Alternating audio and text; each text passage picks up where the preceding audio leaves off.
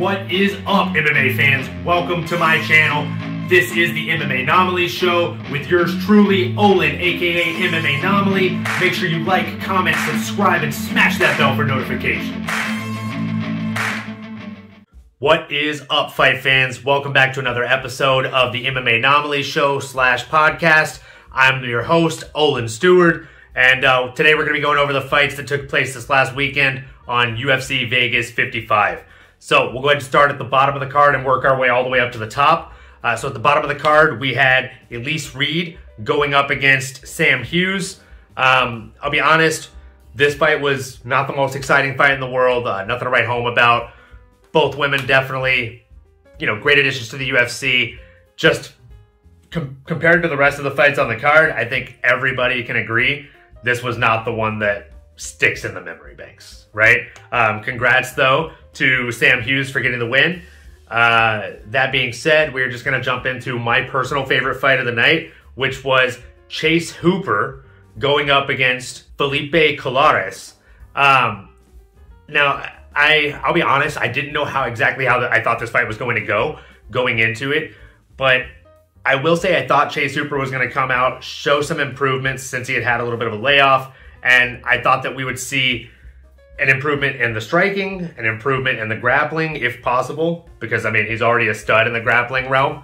But I mean, let's be honest. In his previous fights, his takedowns weren't necessarily that great. His ability once he's on the ground, his scrambles, things like that, fantastic. But his entries could use work. Now, that being said, going up into this fight against Colares, it was just a beautiful performance between both men. I thought it was fight of the night. I I mean, I definitely am not mad that they gave Chase Hooper the performance of the night bonus because I don't think a performance of the night bonus should only be given to a person with a very quick knockout. I think it should be given to somebody who had an overall incredible performance across their fight, whether that fight was 15 seconds or 15 minutes. Um, so, again, that being said, Chase Hooper showed vast improvements all the way across the board.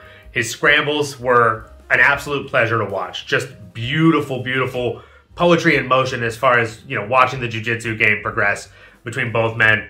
And that and his striking, I, I really would like to see him get more comfortable on his feet because his striking looked very crisp.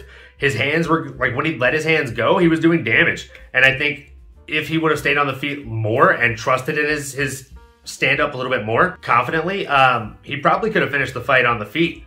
That's that's just me speculating. Uh, let me know what you think in the comments below. But no matter what you think, that was definitely fight of the night for me.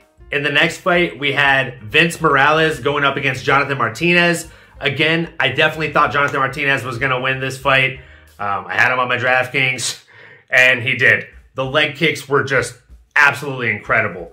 Um, I think he showcases his leg kicks in pretty much every fight here lately, and he's somebody you should definitely watch out for in his weight class. In the next fight, we had Omar Morales going up against Uros the Doctor Medic. Man, paging Doctor Medic, paging Doctor Medic. Seriously, Omar needed a medic after that fight. Um, Uros is a beast. He he does have one loss on his record, but so does Islam Makhachev, who I swear by. Right. Um, the the thing is, this is fighting, and sometimes people lose. And I think in this fight, we saw again a man who got knocked down, got back up again, and you're never gonna keep him down. You know what I mean? Tough thumpers. But all jokes aside, I think um, him being at the camp he's at, he's constantly growing. He trains with uh, Giga Chikadze, who is another stud who just recently got knocked down, and I think will definitely get back up again stronger because of it. So definitely onward for Uros the Doctor Medic, and I look forward to seeing who they pair him up against next. I would actually love to see in the comments who you guys think he should fight next.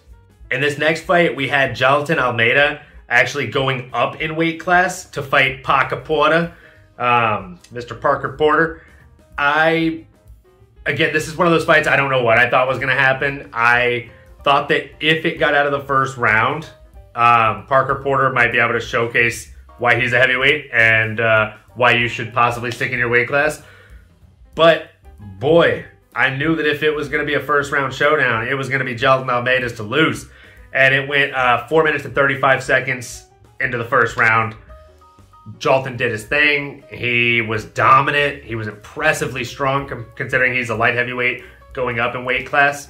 And uh, I think there was like a what 40 pound weight discrepancy between the guys or something like that. Um, there was a pretty big weight gap, at least like 20, 30 pounds. So either way, I think the move for Jailton might actually be to stay up at heavyweight. Uh, maybe pack on a little bit more muscle and continue on this path because he could be a real problem for a lot of these bigger guys at heavyweight with the actual technical skills that he that he possesses. In the next fight, we had Alen Amedovski going up against Joseph Holmes. Now, I actually thought Amedovski was going to win this uh, just because I wasn't impressed with Holmes in his last performance. Uh, I, I, don't know what I saw in Amedovski in his last performance to get me hope in him, but now it's a, I believe, a three fight skid for him. It's not looking great. I'd imagine the UFC are probably going to end up cutting him or giving him maybe one last shot to prove himself with the UFC brass. Uh, but either way, things are looking grim for Amedovski. Joseph Holmes, on the other hand, uh, went out there and did the thing. I didn't necessarily love his post fight speech saying that he's like the best grappler in middleweight. Um, yeah, pair him against a good grappler and let's see what happens. To start off the main card, we had Eryk, your boy Anders, going up against Park Jun-yong, the Iron Turtle. Now, I thought the Iron Turtle was probably going to pull this off just because Eryk Anders is uh, pretty up and down with his wins and losses. He's very unpredictable and he's very inconsistent. Um, he went and fought that fight as if he was in a football game, which he has a football background, so it makes sense but he was literally just piling forward, trying to basically uh, just tackle the guy. And I thought Park Jun-yong was landing the bigger, stronger strikes, doing more damage, and as a result, he ended up getting the split decision win. Um, this actually kind of bleeds into the main event, which I'll go over later. Some people were saying they disagreed with this; they thought it was a robbery. Uh, it wasn't a robbery, people. It was a close fight. It was a close fight in which I think the judges got right and giving it to the Iron Turtle. Now, again, if you disagree with me, please let me know why below. Um, I love an open discussion, and that's one of the best things about mixed martial arts and things like this podcast is it's all an open discussion at the end of the day.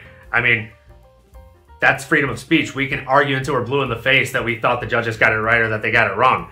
The fact of the matter is, just about every other fight card, there's one or two fights where people think the judges got it wrong. So maybe the issue is MMA scoring overall. Maybe that needs to be overhauled and changed, or maybe people need to be better educated on it as a whole. In the next fight on the main card, we had Polyana Viana uh, going up against Tabatha Baby Shark Ricci. Um, I thought that this was going to be a pretty close fight. I thought that Polyana Viana would probably have the skills to end up just barely pulling it out. I don't know what her game plan was coming into this. She uh, laid down like Charles Oliveira, like, get in my guard, come on, come on, get in my guard, come play with me. And, and Tabatha Ricci was just having no part of that. She would just slap her legs around, kick her legs around, and then welcome her to the feet. And I mean, I don't understand what that game plan is. If you do it and they don't fall for it, they don't jump into your guard, they don't jump on top of you and, and play your game that you want them to play, why are you going to continue doing that for the next two rounds? You've got to change it up. You've got to move forward. You've got to start throwing something, trying to land damaging shots or something. Um, that being said, Tabatha Ricci looked fantastic in that fight. Uh, big fan of hers, and I look forward to seeing her climb her way up the rankings. In the next fight on the main card, we had Dusko Todorovic going up against Chitty Chitty Bang Bang Njokuani. And man, Chitty is a problem, I think. I think the man is a real problem for the division. Uh, middleweights, look out, be on your guard because Chitty Chitty Bang Bang's coming through, and he's coming through with some elbows. That guy threw an elbow from hell in the clinch, just bah! It was it was nasty. It was beautiful, and it put Dusko just flat on his back. Uh, great finish. This is what the second finish in a row for this guy that we've seen, and I can't wait to see him get scheduled again.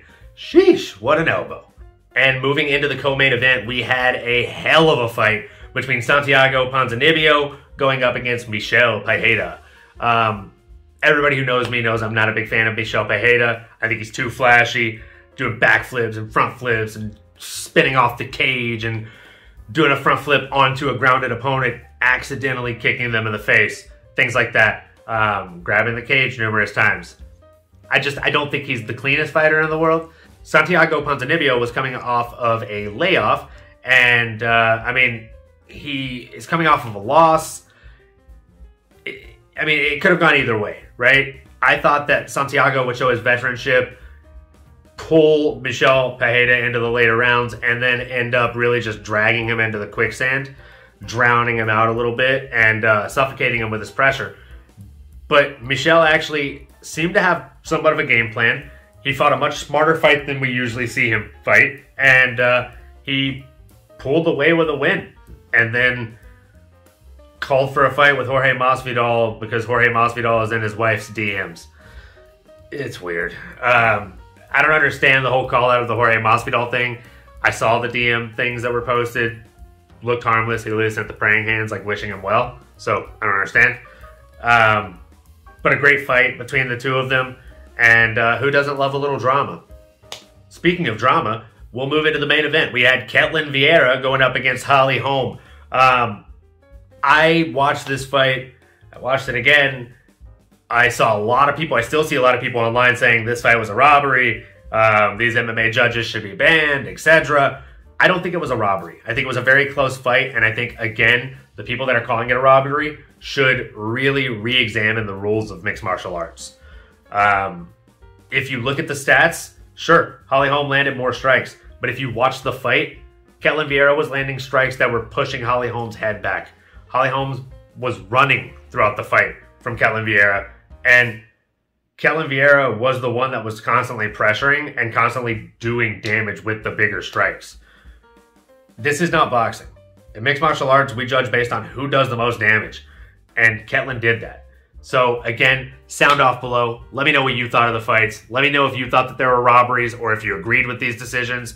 And uh, most of all, make sure you like, comment, subscribe. If you're watching this on one of the podcast platforms, make sure that you're subscribed there and that you leave a review. And as always, thank you all so much. I really appreciate the continued support and uh, look forward to seeing you next episode. Later.